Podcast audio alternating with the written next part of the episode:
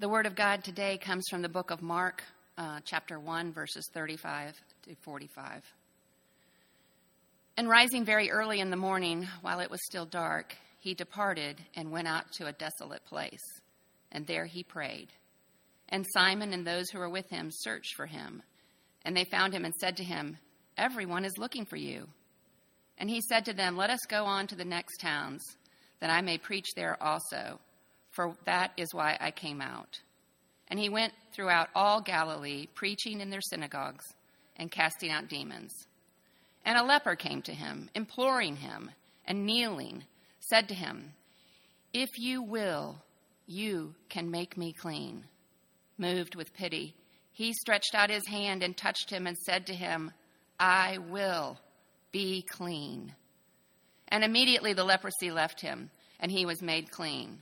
And Jesus sternly charged him and sent him away at once.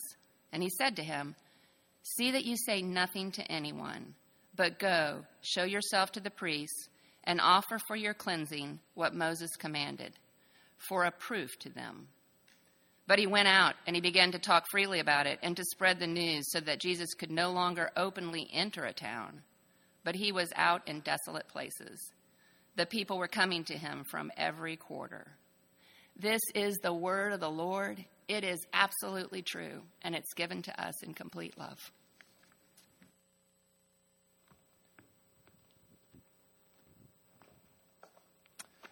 Well, good morning. Move this back.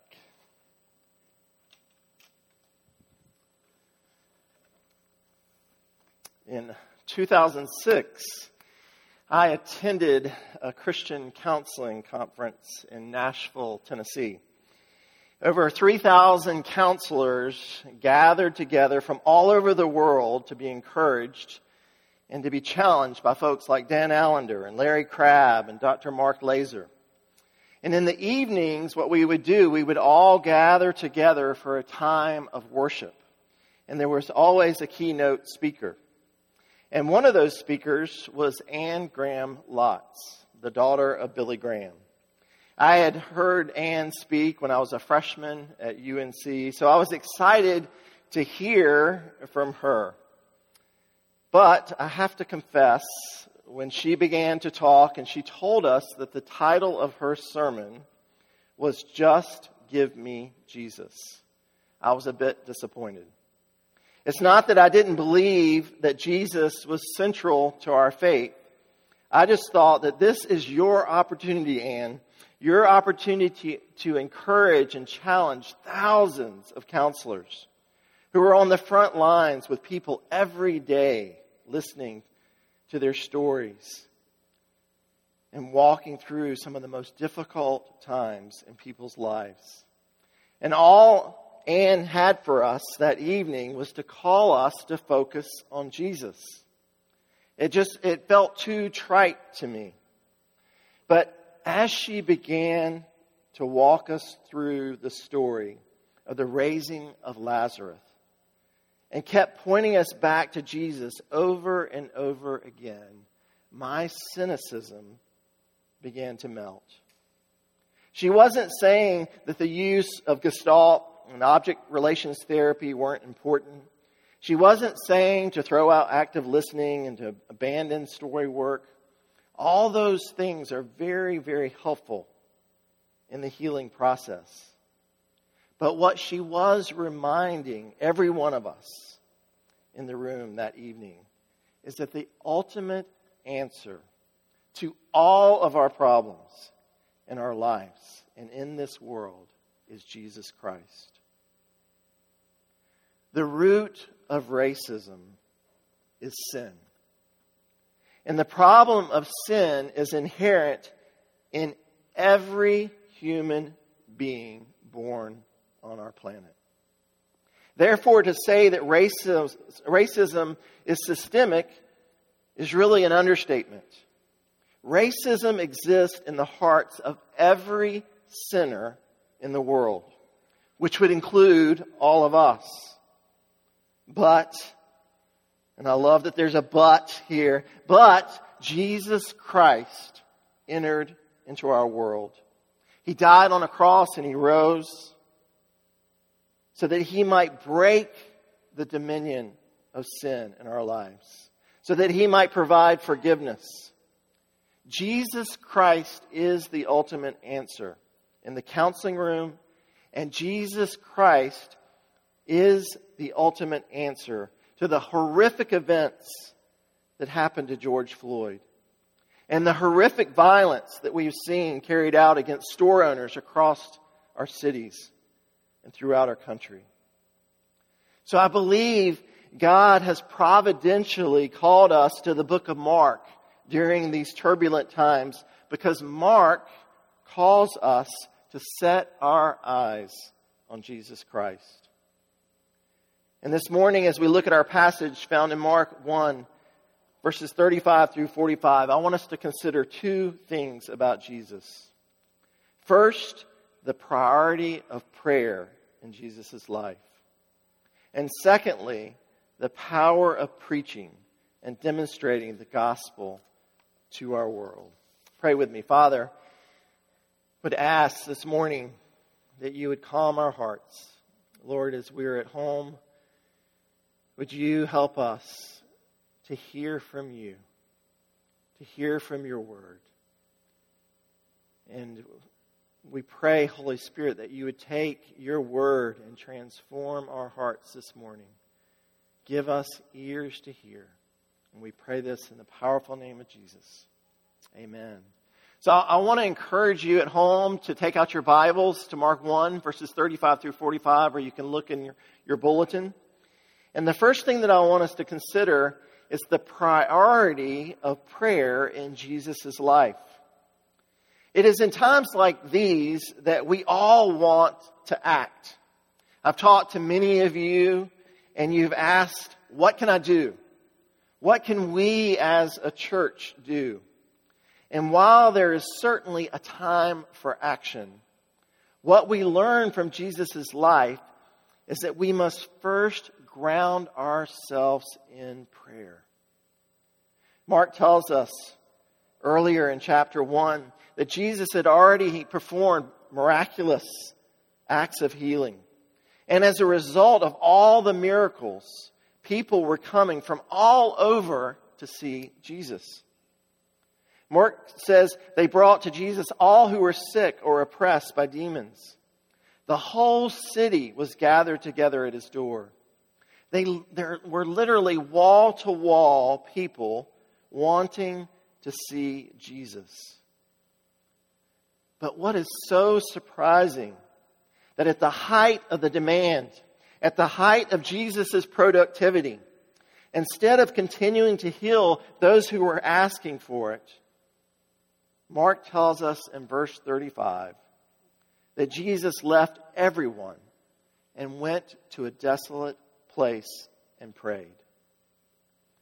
When it was still dark outside, before others were even awake, Jesus, he got up and he went out to a desolate place, which in the Greek is the same word that Mark used earlier for wilderness or desert.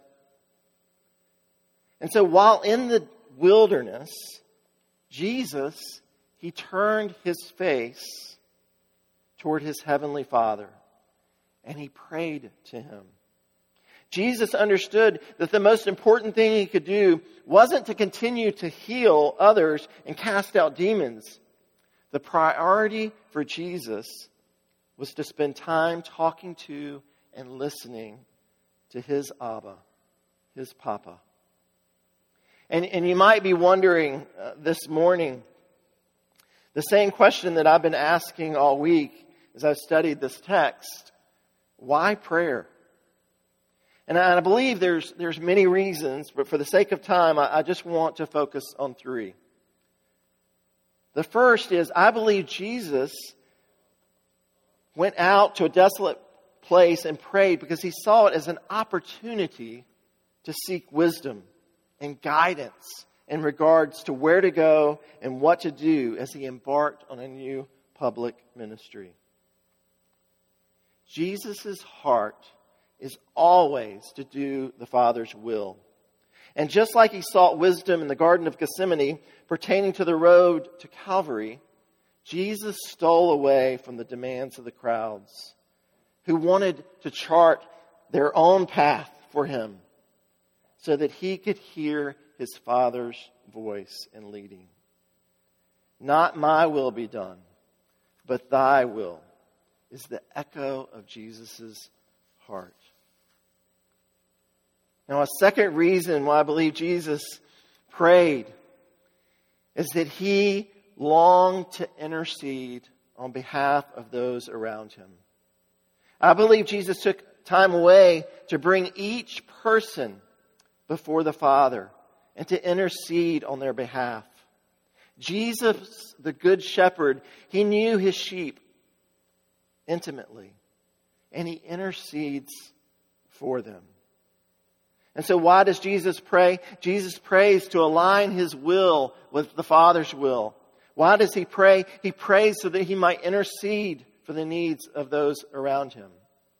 But thirdly, and I believe most importantly, that Jesus stole away to pray, to orient himself in the bosom of his Father's love.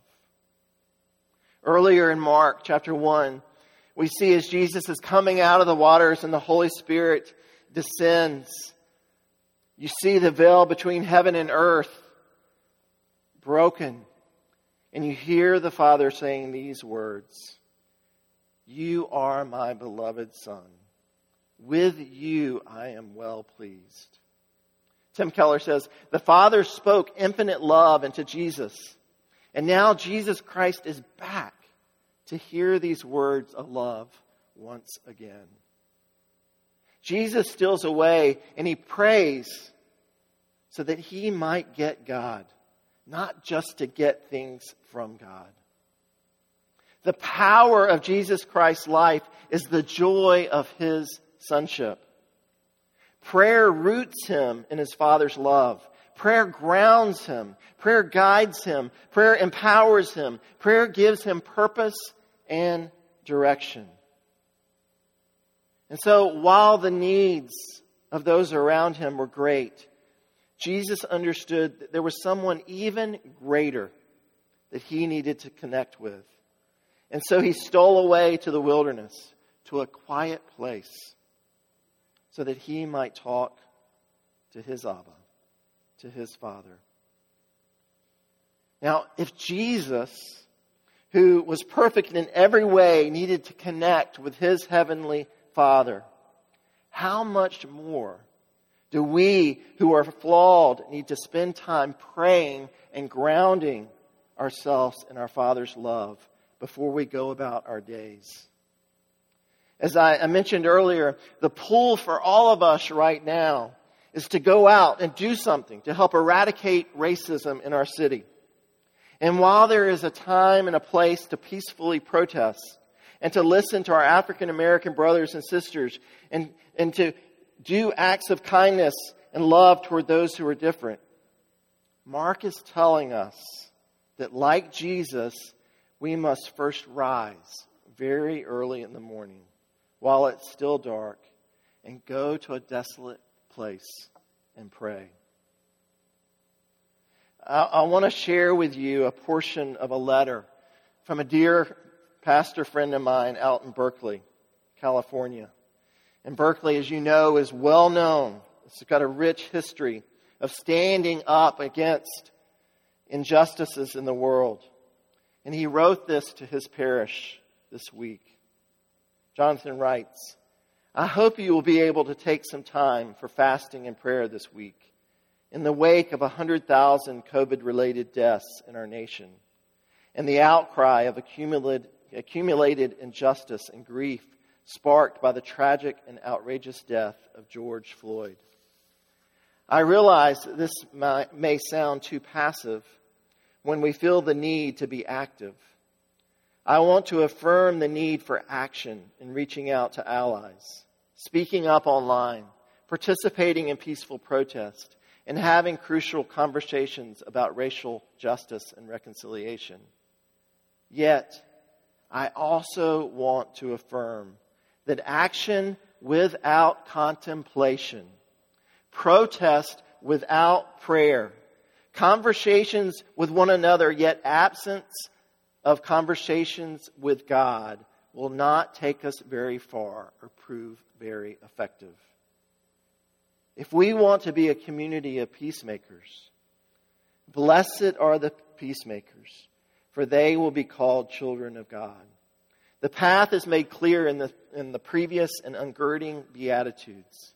Blessed are the poor in spirit, those who mourn, the meek, those who hunger and thirst for righteousness, the merciful, the pure in heart. If we want to live according to this peacemaking way of Jesus, he makes clear in the rest of his Sermon on the Mount that there are hidden roots which sustain the manifest fruit and invisible foundations which hold up the visible structure. The roots of our trees, our rebar of our house, are threefold giving to the needy, prayer, and fasting. These are the essential ingredients and actions for being and becoming a beloved community of peacemaking. Peacemaking in this moment will necessarily involve more than this, but it will certainly not require less. Just as Jesus stole away to pray, if we want to be agents of change in our world today, we need to make prayer a priority. It is in the darkness of the early morning, as we are on our knees, that our hearts are reoriented with the Father's will and love for us. It's not our will be done, it's God's will be done. In and of ourselves, we cannot love those who are different. But it's God's love in us that will cause us to repent of our racism and move toward those who are different with love and grace and tenderness. It is in the wilderness where God transforms us and therefore transforms the world. If we want to bring about change in our cities and our world, if we want to defeat racism, it starts with you and I getting on our knees and letting God have his way with us and transforming us. And so before you act, will you seek his face this week? Will you ask Him to expose whatever prejudices exist in your own heart? All revival begins with repentance and prayer. All revival begins with repentance and prayer. And so, will you still away today with your Heavenly Father? So, as we look at this passage this morning, the first thing we see about Jesus is that Jesus makes prayer a priority. The second thing that we learn is the power of preaching and demonstrating the gospel to our world. Throughout history, we've seen many in the church who emphasize the ministry of word at the exclusion of the ministry of deeds, and vice versa. But what we see in the remaining verses of our passage this morning is that Jesus' ministry was one of word and deed. I mean, take a, take a look at our text. Mark tells us that when Simon and the other disciples found Jesus, they told him that the crowds of people were looking for him. Understandably, the people wanted Jesus to stay to meet their needs. But look at what Jesus says to them. He says, I've got to keep moving. We need to continue on to the next town where I am going to feed you. I'm going to feed you by the preaching of the word to all who listen. Jesus didn't come only to heal the sick of their physical diseases. He came to heal the word, world of their sin.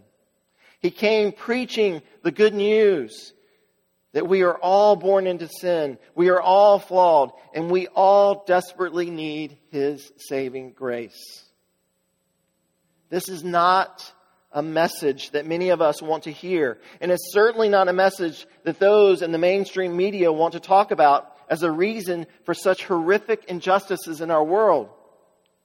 But Jesus says, I need to keep moving from town to town to preach the truth of the gospel, to preach the word of God.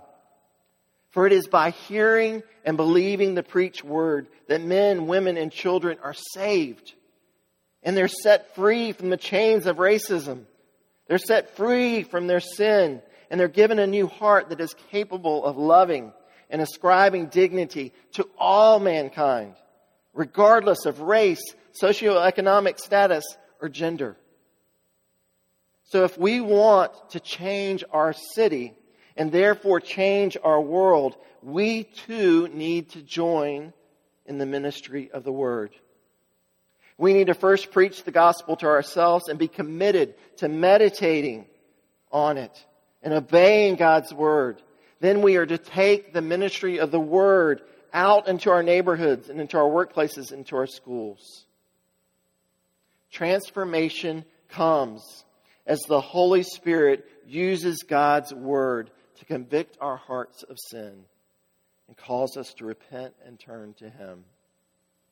If we want to eradicate racism in our city, hearts need to be captured by the love and grace of God. And the revolution that Jesus started nearly 2,000 years ago consisted of the ministry of the Word. But as we look on in verses 40 through 45, we see that Jesus' ministry did not stop with the word. His ministry was also a ministry of deeds. Mark tells us that, that, there was a leper and he came to Jesus and he was imploring him and kneeling. He said to him, If you will, you can make me clean. Now, now let me pause here for a second because we read what the leper did approaching Jesus and we don't think much about it. But the truth is, the leopard, he showed tremendous courage and faith through his actions. Leprosy is a horrific skin condition in which a person's skin literally rots, killing the nerve endings. It is highly contagious, so much so that lepers, they weren't allowed to socialize with others, and as they entered the city, they had to cry out, unclean, unclean. And if they did touch someone, then they were allowed to be stoned to death right there on the spot. But what we see in our passage is a leper who risks everything in order to get an audience with Jesus. He doesn't stay on the fringes of the crowd, but instead he walks right through them, even with the threat of being stoned. And he approaches Jesus and he begs Jesus to heal him. And what I love about this story is that Jesus, who could have simply just spoken the words, You are healed, and the man would have been healed. He doesn't do that. What does Jesus do?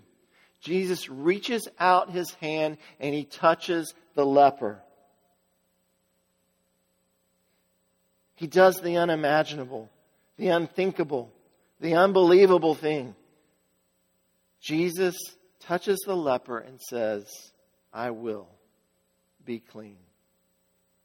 Jesus demonstrates his love not only by healing the man of leprosy, he demonstrates his love by touching the leper so that all who are watching will see that this man is no longer unclean. He can be restored to the community, can be restored to his family and friends. This is the ministry of deeds. Putting your own life at risk for the sake of others. Being willing to catch leprosy yourself in an effort to care for and heal someone who is sick. And it is this ministry of deeds, along with the preach word, that caused the church to catch fire around the world. As followers of Christ were the ones who entered the leper colonies to offer healing. They kept their doors open during the bubonic plague so as to provide care for the sick. And they were always, always putting themselves in harm's way in order to stand up for the dignity of others and fight injustices. You know, one of the many things that I'm proud of our church is that we are a church that are committed, committed to the ministry of deeds. We are a church that cares about social justice. We are a church that takes it very seriously how we might love our neighbors during this pandemic.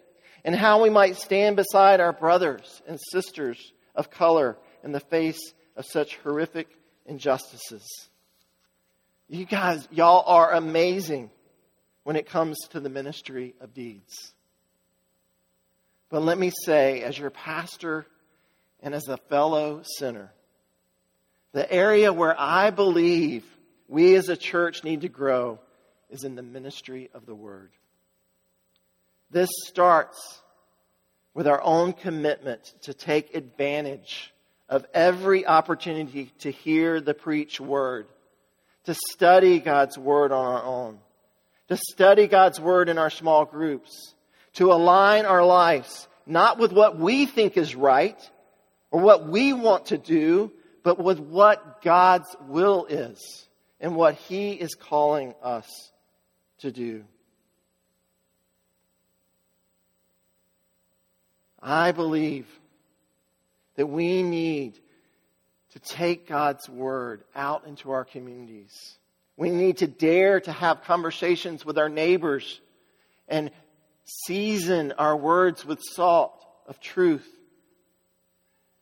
and the gospel of grace. For as I said earlier, for change to occur, to occur in our world, for racism to be eradicated, we need Jesus to transform